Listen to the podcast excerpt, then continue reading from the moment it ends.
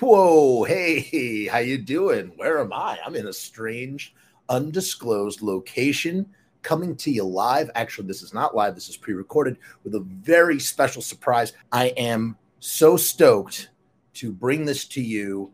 Alex Proyas, one of the best directors out of the 90s. I mean, this dude directed The Crow, but he also did the equally incredible Dark City from 1998. He also did a, a movie called Garage Days. I Robot, Knowing with Nicolas Cage. He did Gods of Egypt. He has a studio where he's doing all sorts of really cool independent virtual filmmaking, as well as a streaming platform. Man, I am so honored to have him here on the channel to speak. We, we spoke about some really cool stuff. He talks about his new project that he's currently crowdfunding it's in post production. You're going to hear more about that. This was really a treat. We get into some really deep philosophical stuff, and uh, he, man, he's such a good. I asked him some pretty heavy questions at the end, and he gave some really, really thoughtful answers. So, man, just enjoy. Make sure you check out his crowdfunding campaign. Also, check out our Patreon. The Patreon makes everything go also, what would an introduction be without talking a little bit about the Patreon? The Patreon is the lifeblood. It, it contributes to the overhead of all the Frumess operations. It's not something that you want to miss out on.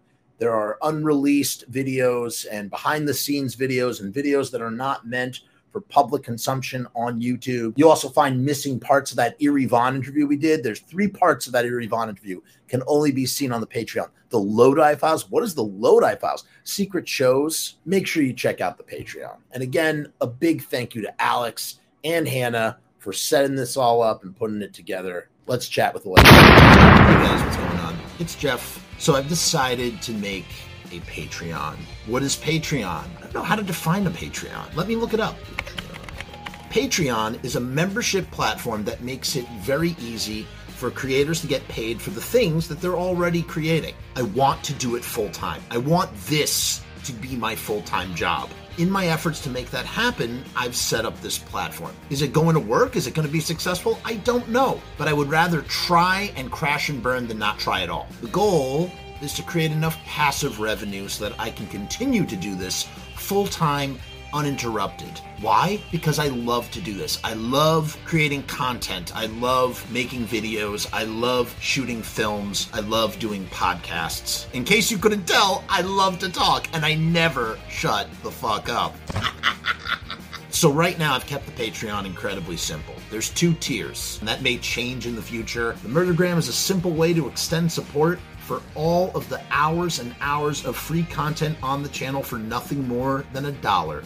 38 cents goes to Patreon. What's a buck 38, eh? It's less than a cup of coffee, but it's a great way that you can show support for very little effort. When you divide that $1.38 by the hours and hours and hours of time spent listening to this endless drivel of content, the dollar cost average works out. Next up is the YouTube casualty for $6.66. The YouTube casualty is loaded to the gills. Enjoy the archive ad free, as well as ad free early access to special docu style podcast videos, music reaction commentaries, and the like a month before they drop on YouTube, loaded with ads, I might add. You're also going to get exclusive content and behind the scenes content that is not available on YouTube or anywhere else. So you get to peek behind the veil. And believe me, there's a couple of choice pieces.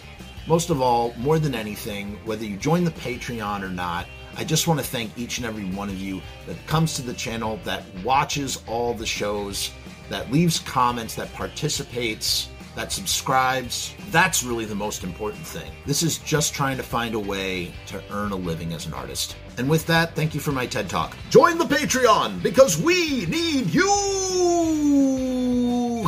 66 cents. I've been oh, yes. blessed with a simple Greek name. Yes. I've only two syllables, which is uh, very unusual for a Greek person. So Right. It's generally it's a very very uh they, those names can be very extensive, very long. Oh yeah. many syllables. yeah. okay, first of all, welcome to my show. Thank you so much for taking the time to speak with me. Uh, the the very first thing I want to know personally is what is the Heretic Foundation and what is tell me more about the the Mystery Clock Cinema. Well, Mystery Clock Cinema is my production company that has been around for for many years um, and produces my my films um, and any other uh, video content these days. It's called that I that I um, that I make. Um, uh, Heretic Foundation is not a group of uh, warlocks and witches. Um, it's not not a satanic cult, as some people believe. Um, it's actually called Heretic Foundation because we are trying to do things in a very, very different way.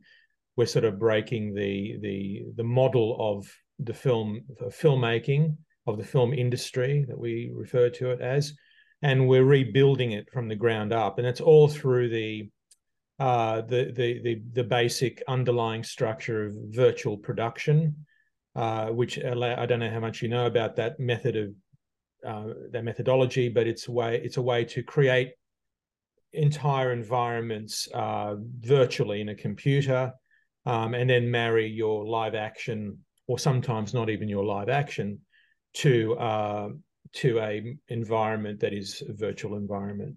Um, so the simple nutshell version of that is it, it, it breaks the paradigm of production completely and rebuilds it in a new way, which means you can shoot in a you know small single set. You can um, use you can you've got a smaller crew. Uh, you can shoot faster and more expediently. Where you know you can change locations at the press of a button um, and therefore it lowers the whole overhead of production right down and allows people like myself and many others who have a very visual approach and like to build worlds i don't need the 150 million dollar budgets that hollywood insists upon to do that i can do it for a fraction of the cost and not sacrifice my level of imagination um, so that's the simple version that i can give you you know, you know what movie actually immediately comes to mind when you talk about that? Well, two things come to mind. One, uh, I'm immediately thinking of, say, a, a, show like The Mandalorian on Disney Plus, which utilizes the like that. It's not it's not green screen. It's LED backdrops that you put your actor in, and you can do all sorts of insane things on in an incredibly enclosed space. And the other thing that it makes me think of is movies like uh, George Miller's Mad Max Fury Road, which you know, I mean, it wasn't. I mean, it wasn't the at the beginning. I know you you were a proponent of digital cameras very early on, um, but you know, uh, I believe George Miller shot that all digitally, and a lot of the stuff was done practical, but also he he was um, he was doing a lot of blending. He was blending a lot of practical stuff with mm-hmm. uh, light use of CGI. And while that wasn't an enclosed space, and yes, that was a ginormous production and had tons of moving parts, I do believe that a, a similar philosophy sort of exists, right? Would you would you say that's kind of correct a little bit? Well, I've been doing virtual production since uh, iRobot. iRobot was actually the first uh, big feature film to incorporate these techniques, and it was built for a specific scene where I had Will Smith running around a thousand robots, and I we had no set, we had no robots, we had nothing. It was Will there running was, around. That was no, there was no set for that. No, um, and so uh, we wow. we developed my VFX experts on the production developed a methodology, a way of uh, linking the camera, the film camera was film in those days, to a very crude computer model. So I could actually see when the when the camera was going to see Will through the lines of non-existent robots, you know, and it was all done in post. Cut to uh, something like, and you know, Gods of Egypt, I did entirely virtual on green wow. screen. Um, uh, so and then cut to Mandalorian, which has kind of brought this term virtual production into the lexicon, right? Uh, but this is stuff that we've been doing for 20, 20 or more years, you know. Wow. Um, uh, and and what they did on Mandalorian, which was a I guess an, a, a good value add to the methodology, was incorporated LED screens, right? which have now become part of the, the, the way of doing it. Green screen works better for some scenes.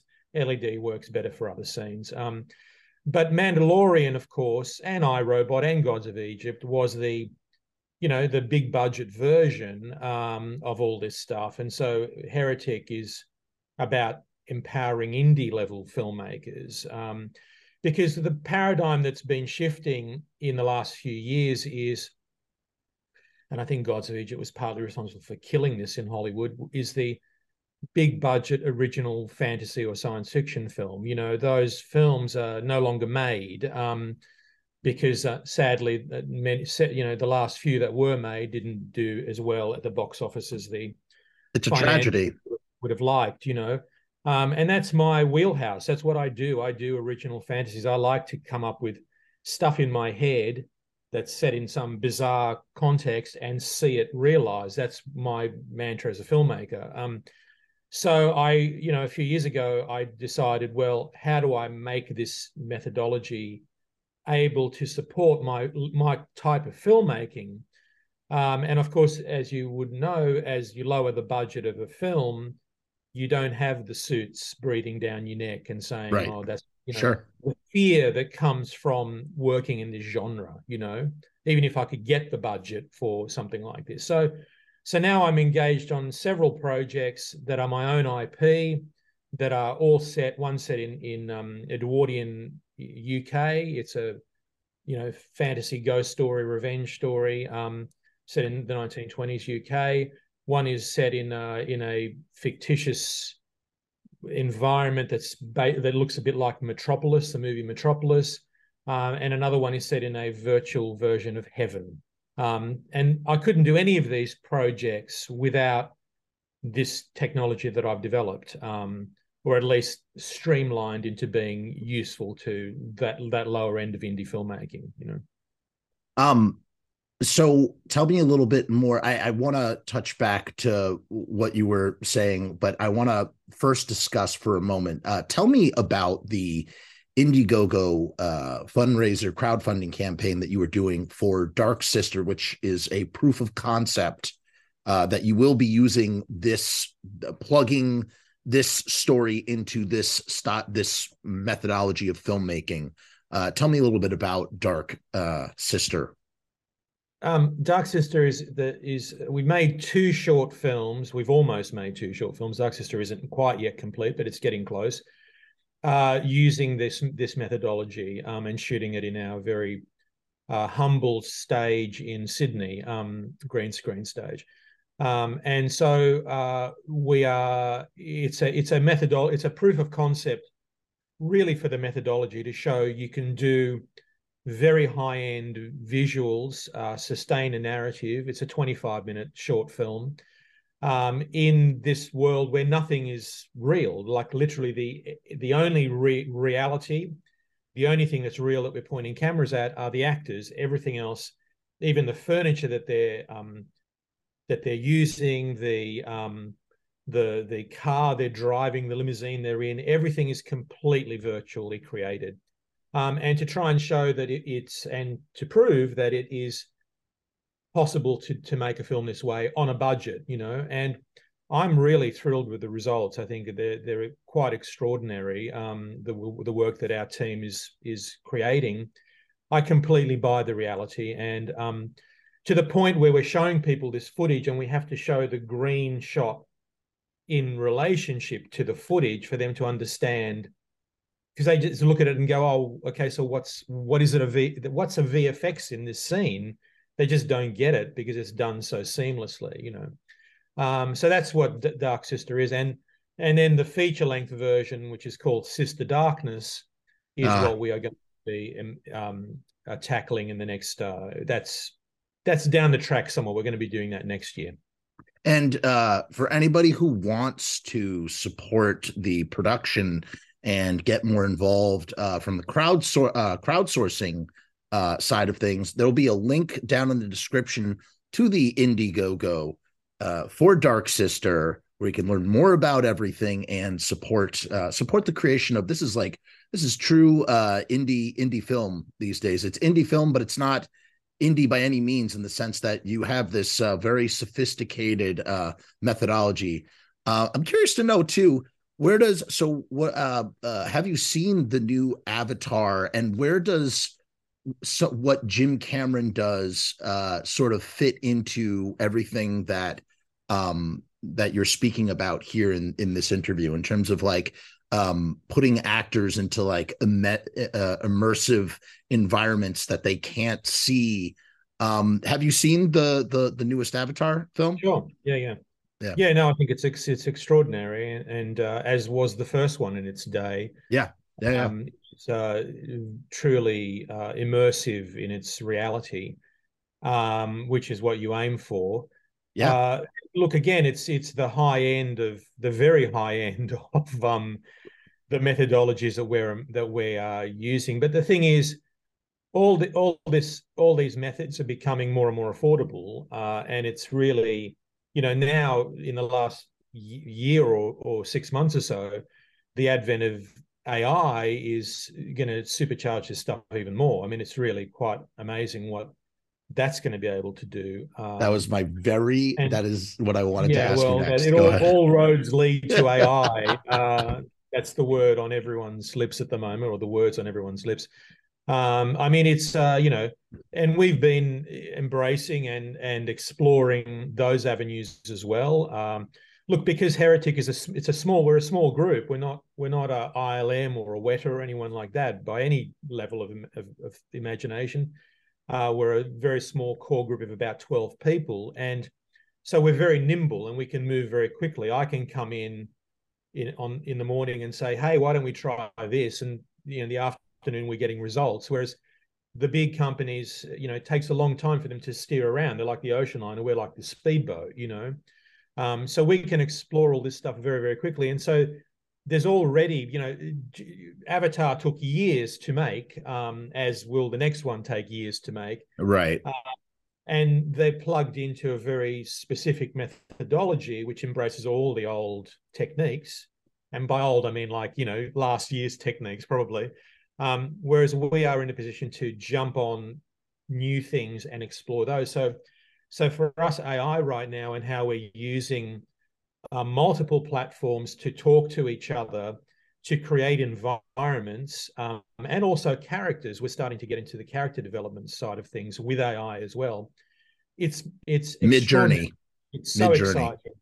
Well, it's a combination of several platforms. Midjourney is one of them, and they all have. We we are embracing them all, and they all have their merits and their and their and their downsides. You know, um, and so we're getting them all to talk to each other and and work with each other.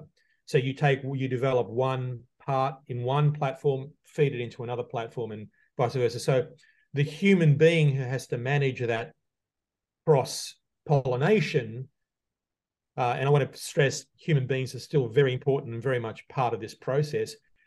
You know that there is they're as important as ever. Um, but what this is what ai is doing of course is is um, expediting the process, allowing you know one person to create so much more. And look, you know, um, there's no question that AI is taking some people's jobs away. No question, that's going to happen. I mean, this is the you know, this is uh, foretold by science fiction many years ago, right? Yeah, but um, this is this is and, like this is just a, a a natural byproduct of of technology no. and and human civilization there's always technology that comes exactly along. right.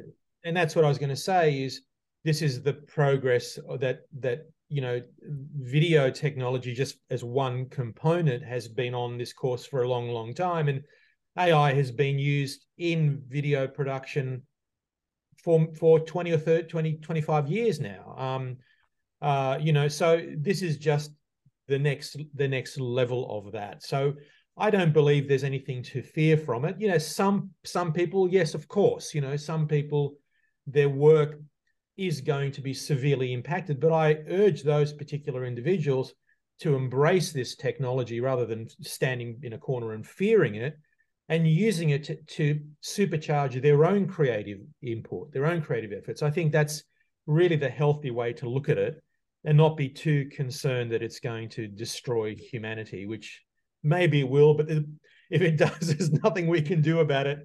Let's party while we can. You know, let's party while we can. I mean, yeah. you of of all people to talk about AI with and filmmaking. I mean, you are like you're like at the number one on my list because it's like First of all, you made iRobot, which deals with the three uh, robotic laws, uh, three robotic laws, or whatever, uh, of ethics for for robots, as well as the um, uh, what's it called the uh, uh, the zeroth law, which is zeroth law. Yeah. Uh, spoilers if you haven't seen an almost twenty year old movie, iRobot is basically the idea that uh, AI will try to save or no ai cannot um uh something about inaction. Ai will will not harm humanity through and will not harm humanity through inaction as well. And that's yeah. basically go watch a go watch iRobot to, to get the full gist of that. But it's just interesting because I think at the core of it, the, the the the thing that people are so afraid of and getting so charged up about, and you know, uh, all the hysteria, I think it really comes down to that being possibly the most concerning thing. When I think about what concerns me about AI, it's something that it's where AI doesn't may not understand nuance. AI may not understand. They may be it may be too literal. It may be not literal enough and that's where things could go haywire but at the end of the day especially when it comes to filmmaking and you know i'm you know i understand especially with the wga strike and everything that's going on right now and and writers are up in arms about very serious issues that could affect that that will affect them um, at the same time, I do watch their movies. Like I was just at the movies the other day with my son. We were at Alamo, and you know, no matter what anybody thinks or doesn't think about Marvel movies, we were watching Guardians of the Galaxy 3 and I'm watching it and I'm just going, I'm thinking to myself, I started thinking about AI and I just go, I, I, I don't, I understand the concern, especially from like a writer's perspective, but there's just, I just don't understand how AI could ever capture heart. Or there are just these human things that go into writing that I don't think an artificial intelligence will ever be able um, to perfectly nail there there you need the human element of creativity needs to be there to eh, to further flesh out specific nuance that maybe ai will never be able to understand. Uh, look i don't think you can say that. I don't think you can ever say that. Um, it's a bit like the scene in iRobot where um, where Will Smith's character says to Sonny the robot, um, will you ever be able to you know write a symphony? Will you, you ever be able to write a, a great oh novel? yeah yeah yeah. Yeah and sonny says can you? Um, and you know that's an interesting point because you know that's a fundamental kind of misunderstanding of what the creative process is. Um, uh, you know uh, look i don't you know none of us know how far it's going to go. I mean it begs the question of what is what is intelligence what is consciousness you know?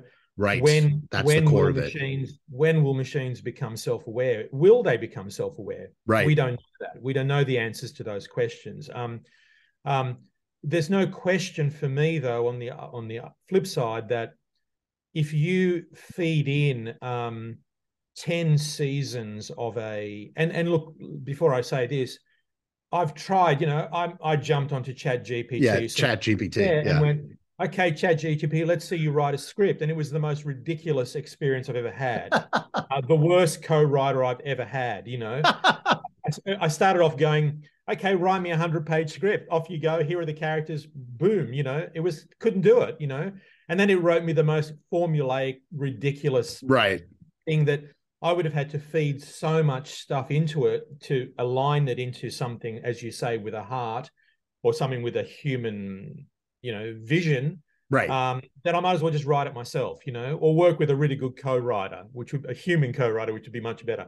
Um, however, I believe even now, probably, and you know, ChatGPT is very good at writing, uh, you know, university papers and whatever, you know. Um, because it, they, those don't rely on that narrative, that human narrative, that right. human heart, that human soul to be to be to be put into it. But I tell you what, Chat GPT is awfully good at mimicking. So if you feed it 10 seasons episodes uh, of of successful TV series, um, uh, there's no question that if it can't write you season 11 so that even the audience who love that the fans of that show can probably not tell the difference um, i would be surprised right? So that's now hitting the wga hard. And look i'm wga right. don't get me wrong and and i like my wga you know brothers and sisters. So of course of course. it's hitting that part of the industry hard. It's going to hit it really hard. And I completely understand why they're stopping, trying to stop the floodgates. They're not going to succeed. The floodgates are going to open, right? Because as, as soon as people can make money or can increase their bottom line, they're going to do it. The corporations are going to do it. There's no and, and studios. There's no, there's no way you're going to legislate it, right? Yeah. So okay, he says, look, I'm not concerned about that particular part of it, other than, as I say, for for my my colleagues in the WGA, who I don't want them to, to see them out without it without work. But what I do, I honestly don't care. I mean, I'm I'm a, I, I'm only doing my own IP at the moment. I'm writing it all. As I say, I've tried Chat GPT to come up with an original story. It's fucking hopeless, you know. um, and so I'm, you know, for me, I'm using AI in the areas that I can expedite my methodology, which is in the visuals, creating visuals, sure, creating sound, et cetera, et cetera. Um, um, and I see nothing but upside there, you know. Um, there's an anecdote that I often relate about, um, you know, in the 1990s, I would go into an elevator in New York City and there'd be this old guy sitting on a stool who'd who'd say to you, uh, "What floor would you like?" And you'd say, "Oh, 27," and he'd press the button for you, right? Right, right, of course, yeah. And that guy was there in that lift before before it was automated. When yeah, you know, the old when you had to do bellhops, bellhops, yeah, and you had to open up the cage. Sure, I used sure I used to right use floor. one of those. Yeah. yeah, yeah, and the unions were ensuring that he was there till the day he wanted to retire, even though his job was completely redundant, right? There's automation and technology making someone redundant.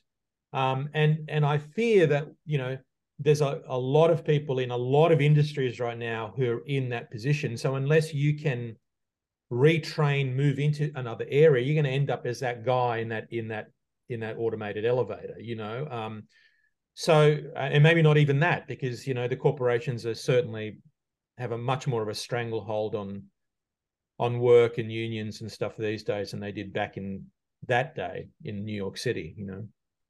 So um there you go. I think that's the simple version of the world we're in right now.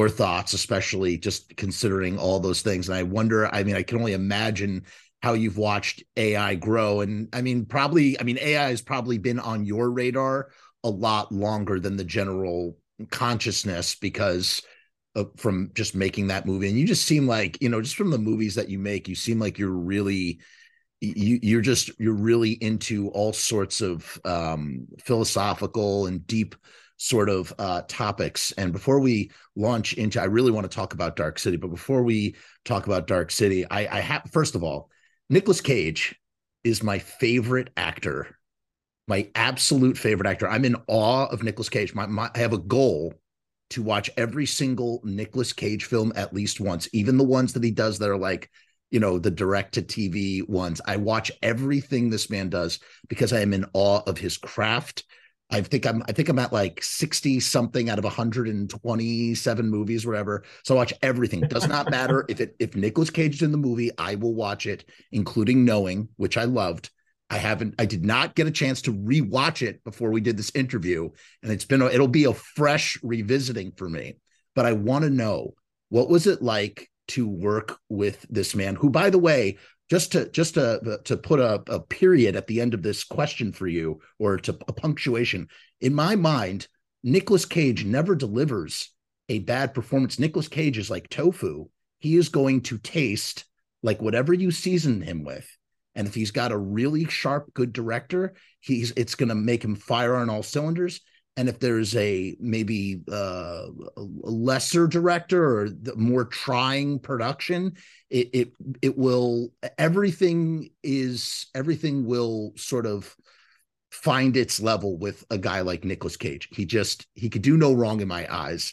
What was it like working with him? What was that experience like? I have to know.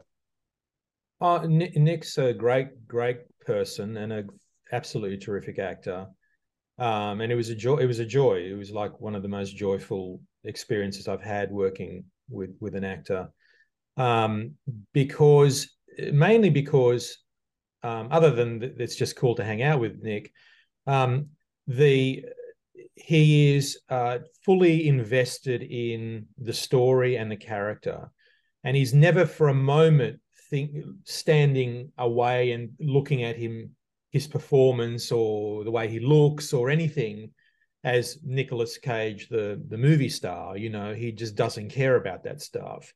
He truly is a leading man, but also a character actor. You know, he embraces.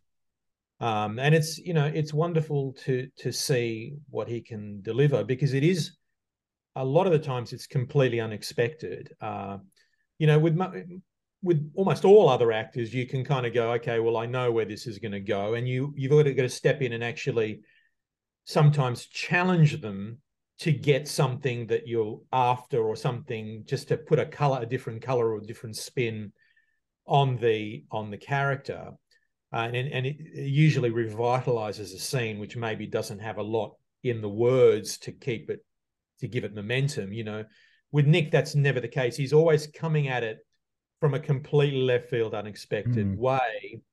Um, and he's a, you know, he's ex, he's experimental in in his he's a, I call him a surrealist, and he's fully experimental in his in what he's doing as an actor. He's constantly challenging himself and trying new stuff, which is what I what I do as a filmmaker. So we're very compatible in that respect. Um, and uh, and yeah, no, look, I, would put him in every movie that I could um, if if I had if I had the luxury of doing that. Um, but uh, no, it was a it was a complete joy. You know, in many many situations where he just make me laugh because of his approach to it all, right?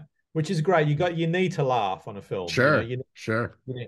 So we're doing a scene in um, towards the end of the film when you know chaos is breaking out and he's driving his truck through uh, thousands of people, right? We had, I think we had 2,000 extras in this scene who were all going nuts because the world's going to blow up and stuff. And they're all running around and trying to save themselves, right? And he's slowly working his way out of, out of, out of the scene. And so we do a take and then we, you know, stunt people were like throwing themselves off bridges and whatever the hell was going on.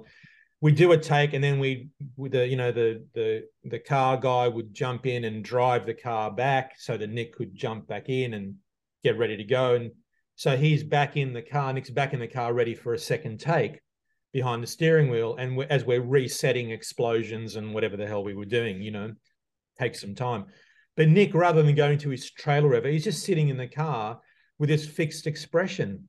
And so I thought there must be something going on behind the scenes. It's troubling him. So I walked over to him and I said, Nick, um, and I had to walk through this crowd because he was right on the other end of the, the shot. And I walked over and I said, Nick, and he's still focused, you know, staring ahead. Nick, is everything okay? You all right? And he goes, he goes, yeah, yeah. He goes, and I go, but but is that, you know, what's troubling you? And he goes, everything.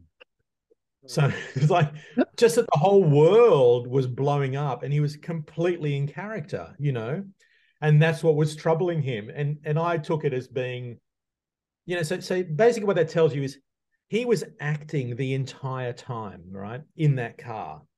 Um, he didn't want to break out a character. He didn't want to go. And this was for a shot where the car is driving through a crowd. And yeah, we zoom in on him on one on one lens, so you see his expression. But any other actor, particularly at his level, would have gone off to his trailer. What you know, for the half an hour it took to reset the take, broken out of character, and then come back in and look sad and concerned. But he was in. He was focused in the moment for that entire time, which tells you how invested he is in in the film, the story, and the character. Yeah, yeah.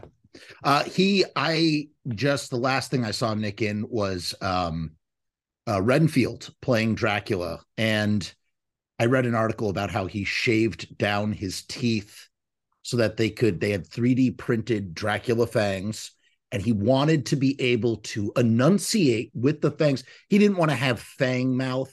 You know, whenever you see someone put in cheap plastic and they're oh, what the fuck, you're blah. like he wanted to have like be able to really speak his dialogue. So he actually had a sheet that his teeth shaved, and I just was. I was so it made me want to see it even more. And man, I mean, he's just he's so great in it. So if you haven't seen Renfield yet, you got to check out Renfield. It's really awesome. And I know you, you know, I know you're you're a Dracula guy on some level. So you know, uh, uh yeah, yeah. I, ha- I haven't seen the film yet, but I'm, I'm looking forward to it. Yeah.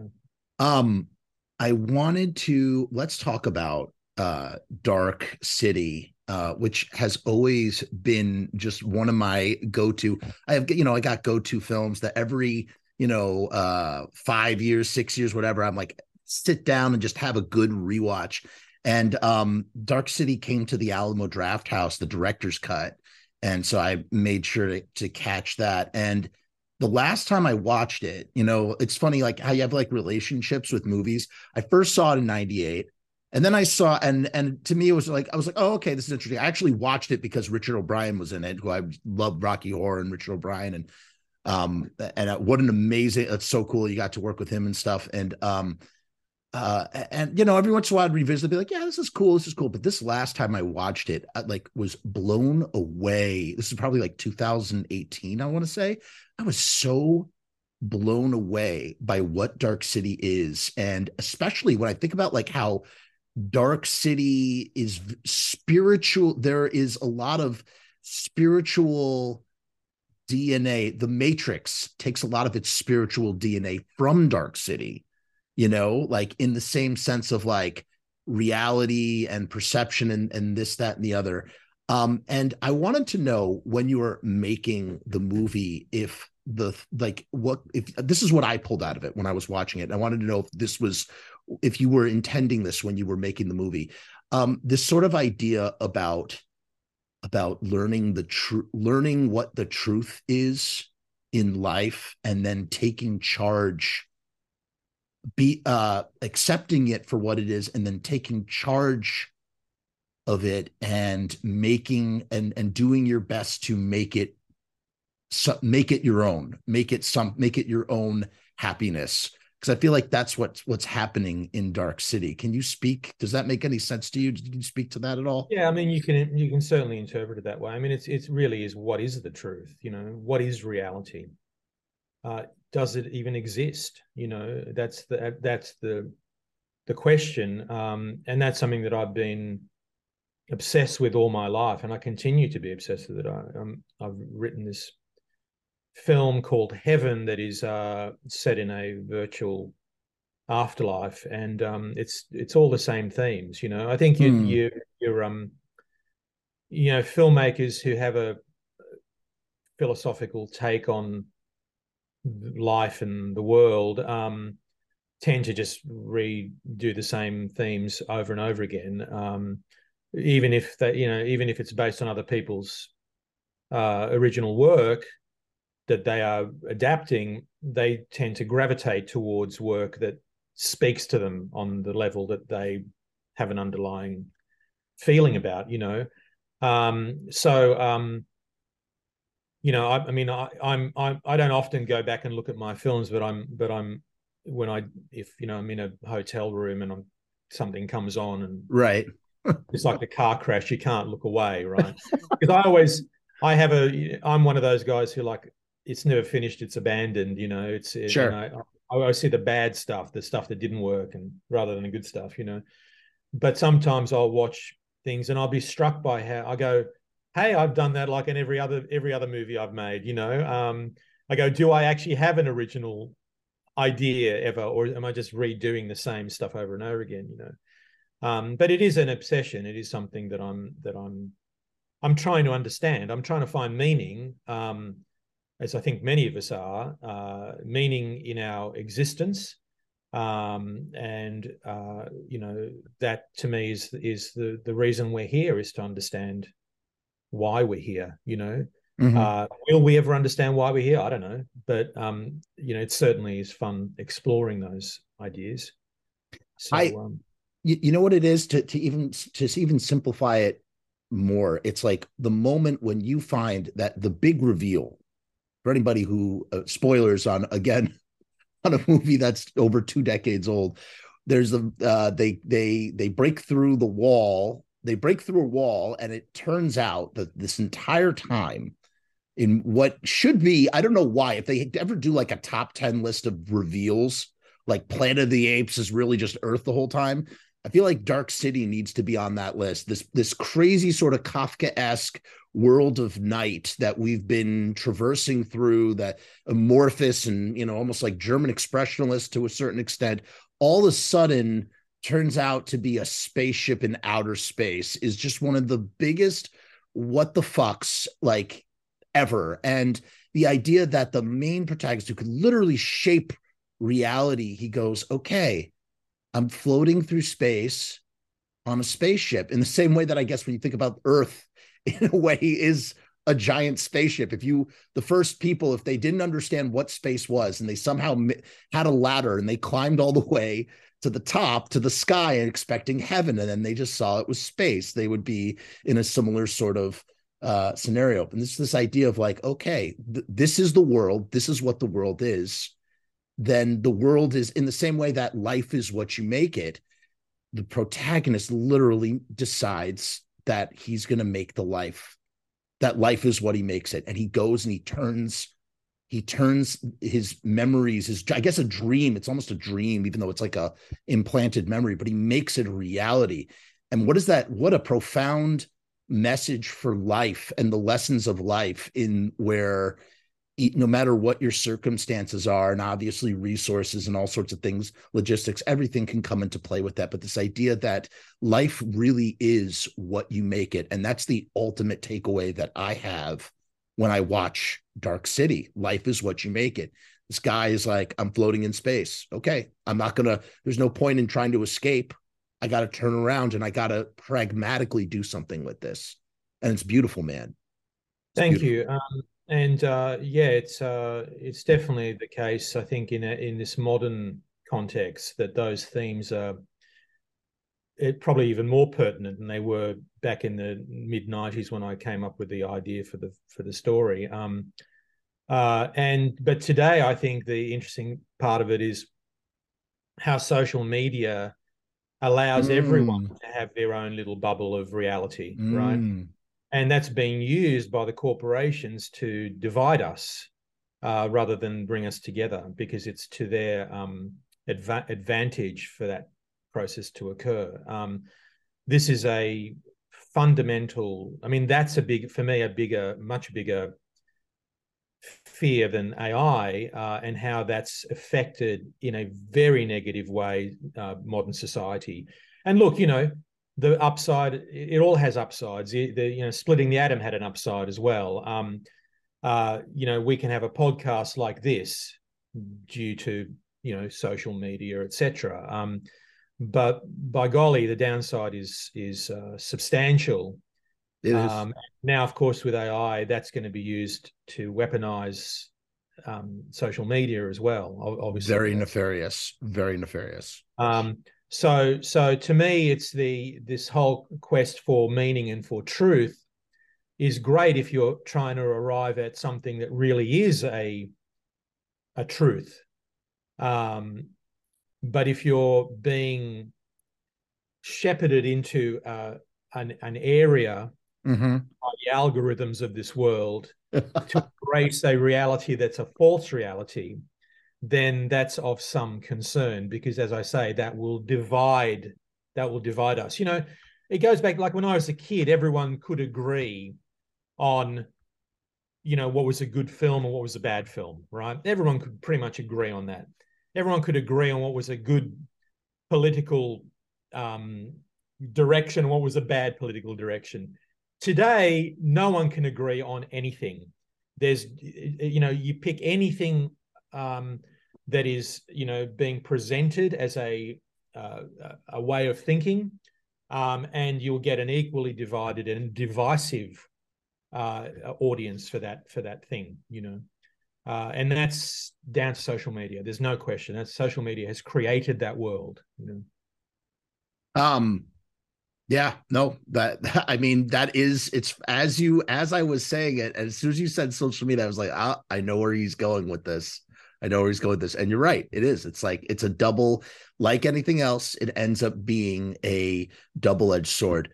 Um, but just in the way that I told you how much I love uh Nicolas Cage, I also love Richard O'Brien, huge fan. And I'm, uh, what was it like having a guy like that on your set? I mean, what a cool, uh, what a cool experience that must have been to work with him. How was Richard O'Brien uh, as an actor? Oh, look, he was great. Um, he was, um, you know, it's one of the few situations where I actually wrote a character for an actor.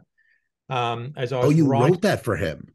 I wrote it for him. Yeah, as I was as I was writing uh, the script, um, I it was actually not even so much uh, based on what I'd seen him do in Rocky Horror, of course, which is wonderful. But he had this kids show on on in the UK, and um, and he played a character a little bit like his character in in Dark City, Mr. Hand. kind of a kind of a sl- somewhat dark and contained villainous kind of character for this kids show, you know. And I forget the name of the of the show, and I just thought, well, he's the guy, you know, he's that guy. So I wrote it based on Richard's portrayal of that character, and um, and uh, I was, you know, again blessed that again one of the very rare situations where I wrote it for an actor. I ca- I got the I cast the actor, you know, So cool. uh, unheard of in most casting scenarios. Usually, you go through many many people before you get the person that you were thinking of, you know. Um, and of course, he was great to work with. Um, really a lovely man, and um, he actually wrote uh, Dark City the musical what you know, on, on the set while we What? were. Mean, jokingly, he didn't really. Oh, really oh, write it, but, but he would come up with a. He'd have his guitar and he'd like come up with a song and and because he just wrote songs all the time and and uh, he would write the occasional um, song for a scene in Dark City, in which he'd play to me and sing. And I had no time, of course, to go, Richard, please re- write this down, record it. It's probably been lost to. Only if only you had okay, here's a perfect example of where if you had a cell phone and you could literally pull your cell phone out of your pocket and be like, Yeah, just exactly. just get a quick Yeah. video just to cherish, just to like Yeah. have, right? Yeah, and I so wish I could have done that, but um, I Mm. mean, maybe he's got some. I doubt it. I doubt if he has any record of it. He was just doing it for fun. So That's still that's pretty amazing.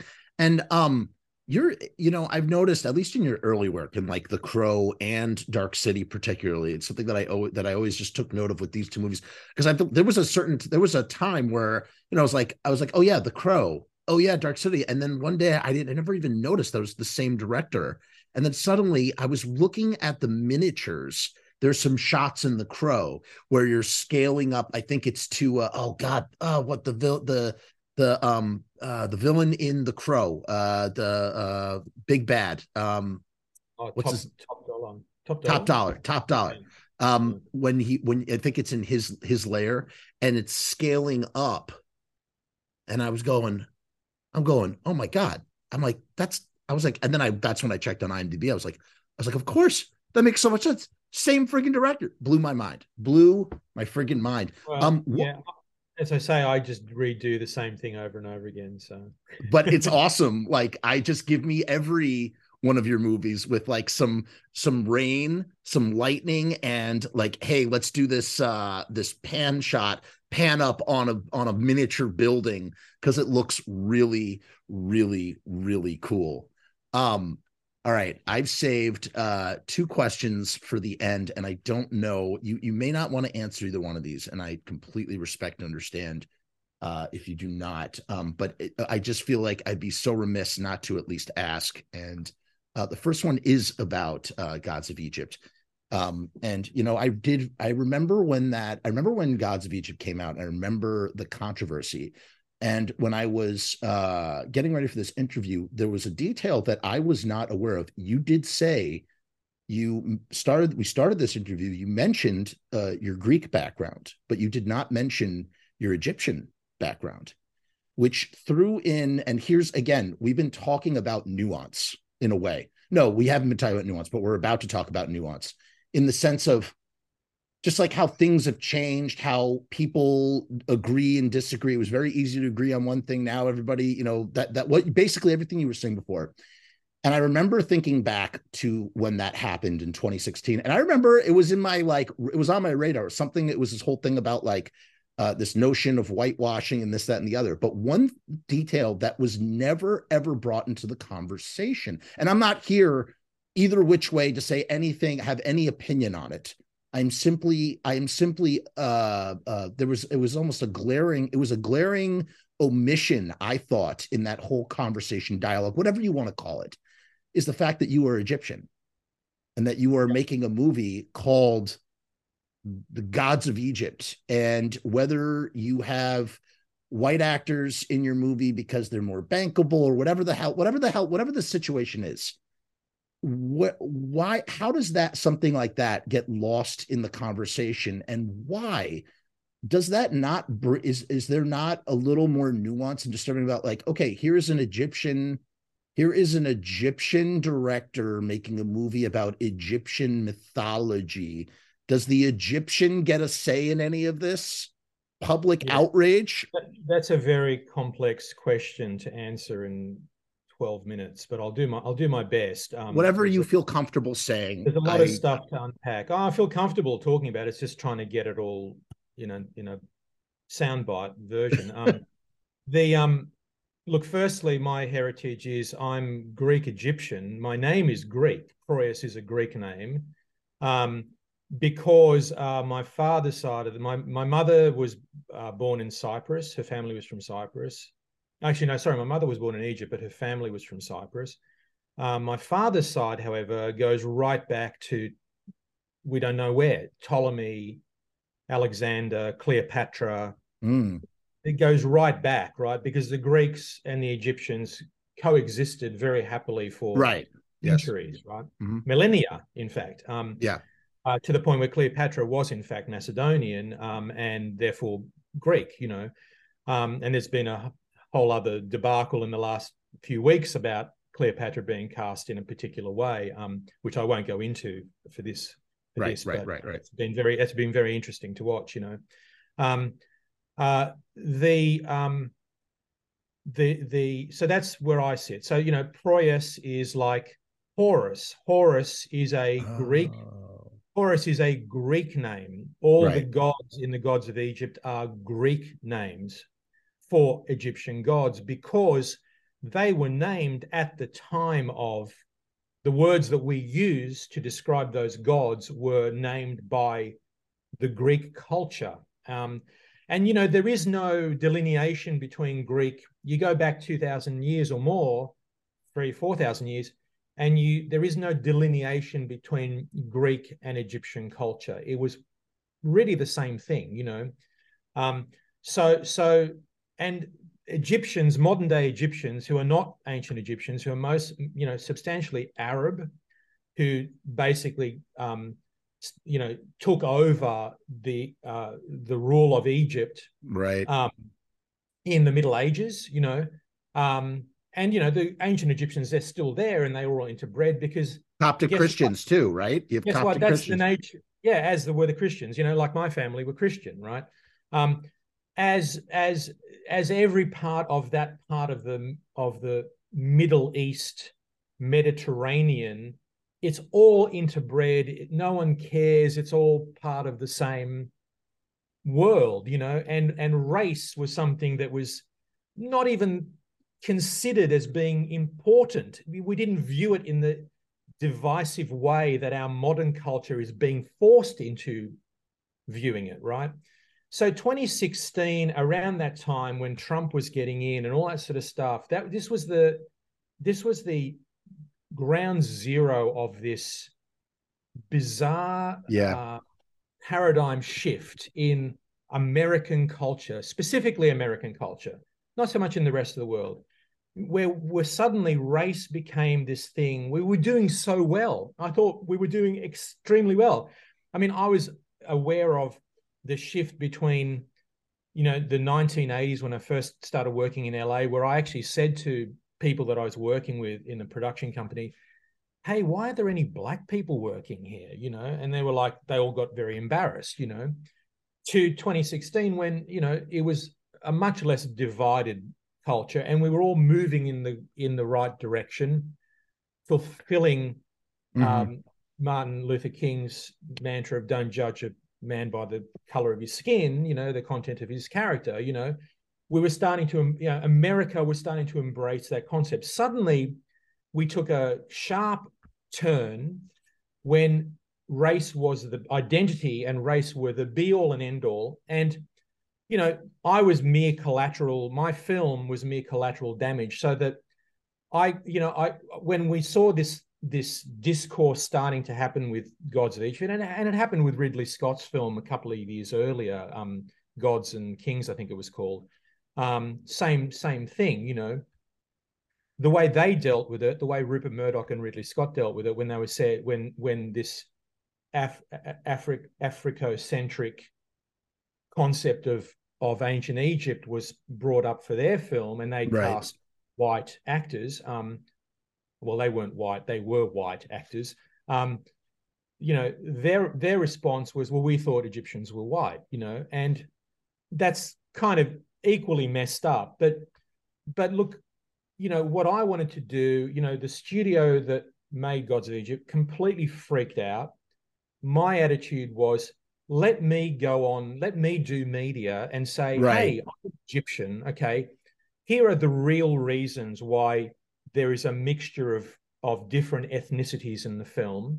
The simple pragmatic uh, results, uh, the simple pragmatic reasons of there ain't enough Egyptian actors, right? Even if we could find the Egyptian actors who looked exactly right in the context of ancient Egypt, that's not what the film is. The film is a uh, it's an it's an it's an inclusive of all cultures because for me that's just as ju- justifiable a way to portray those people in that context of ancient Egypt and mythological. It's not even real. It's, myth- it's mythological. It's not historical. Mythology, right? So I went, yeah. You know, if you if you watch the movie, you'll see that we eventually come out from the entire world, and you realize that Ra is going around this planet that's Egypt on one side and the land of the dead on the other. It's a flat mm. Earth, and I'm like, that yeah. was my way of saying guys, this is not real. This is a fantasy. This is like Star Wars. This is like the first Star Wars, right? And it just happens to use ancient Egypt. As Egypt, a, yeah. Mythology, right? You know. Um, but they wouldn't let me do that. The studio wouldn't let me do that because they were shit scared of what was going on. So they chose to make us a sacrificial goat. They chose to, they went, this film's going to get cancelled. We're going to throw the actors under the bus. We're going to force Proyas to issue an apology though it went against every one of my my um, you know feelings of of of of of of truth to to do that. But i did it because we were you know there was a we were hitting a world which which i didn't understand at all. I didn't see this coming right? Now in you know six seven years later i go okay i get what was going on there and i get the reasons for it. And now we're starting to get a shift in the narrative. But in those days I probably wouldn't have had a hope in hell. I would have been utterly crucified and I would have been cancelled as well as the movie, you know. Mm. Um, so that's the the simplest version I can I can. No, thank you. you. for that. Thank you for that. I it was I, again there was a startling detail in in that because I had even forgotten that you had done that movie, and then I remember the controversy. And then I was reading about it. I was just going, I'm like, I'm like, the dude's Egyptian. So like, what is what is that? I mean, you know, it just it adds it adds so much to the conversation, and you just did a, a very good job of succinctly describing it. Um, the the we're, we are out of time, and I want to thank you again for uh for for taking the time to sit and chat with me. And again, please make sure to check out the uh, the in, the Indiegogo. It'll be in the description of the comments. I have one final question I want to ask for Alex, and um, it I again, you may not want to answer this question. You could pass on it. I totally get it. Um, it is something I feel like I would be remiss. My one opportunity to speak with you, uh, and it's about it's about what happened on the set of Rust and them continuing production and completing the film, which is parallels what happened with you guys on the crow and um i immediately when i heard about rust when i heard what had happened on rust when i saw it in the media i immediately thought of you and that production. And uh, it was shocking that that that you know that that could happen again. And um i don't know i what what what was going through your mind when that when when that exploded on the media uh, after um, yeah i was very sad to hear that that was uh and, sh- and shocked actually of course of course happened um uh look i um I, I don't believe that there's any justification really to use real weaponry uh, on the set of a film these days. Um, uh, I chose not to use real guns on on uh, Dark City. Um, uh, by the time I Robot came around, we uh, we were we had incredible safety protocols um, put in place. We had a very large budget, so we could have multiple armorers, multiple people making sure that nothing would ever ever happen again. Um, uh, but but by golly, by today's era, um, putting in muzzle flashes, um, yeah, on, is such an easy thing to do. You can do it on your laptop. I mean, it's really there's no justification for using real guns, um, particularly on low budget movies, because you know I don't care what they say. You there's always going to be corners that are going to be cut just as the corners were cut in the production of I Robot of um sorry of The Crow, um, and which led to the tragedy. Uh, you know the the corners that were cut by the producers of that film definitely contributed to that situation. Um, and uh, so you know, Rust, I bet you was the same situation. You know now. Is that negligence? Look, I, that's a legal question. Um, but I tell you, the the right now in this day and age, as I say, there's no justifiable reason. Take whatever money you're giving to an armorer, uh, or not giving to an armorer, or whatever the hell is going on behind the scenes, and put it into doing some muzzle flashes in post production. Mm. No one's going to get killed. No one's going to get mm. hurt. You know. Um, so that's that's my simple version of that. You know. Thank you. I thank you so much for taking the time to uh, speak with me. And again, uh, an honor. I've been watching your work a long time, and it's an honor to speak with you and wishing you uh, great luck in your uh, crowdfunding campaign. I will definitely keep uh, my eyeballs uh, peeled out. Uh, blah, blah, blah, I will keep my eyeballs peeled for that. Thank you. Um...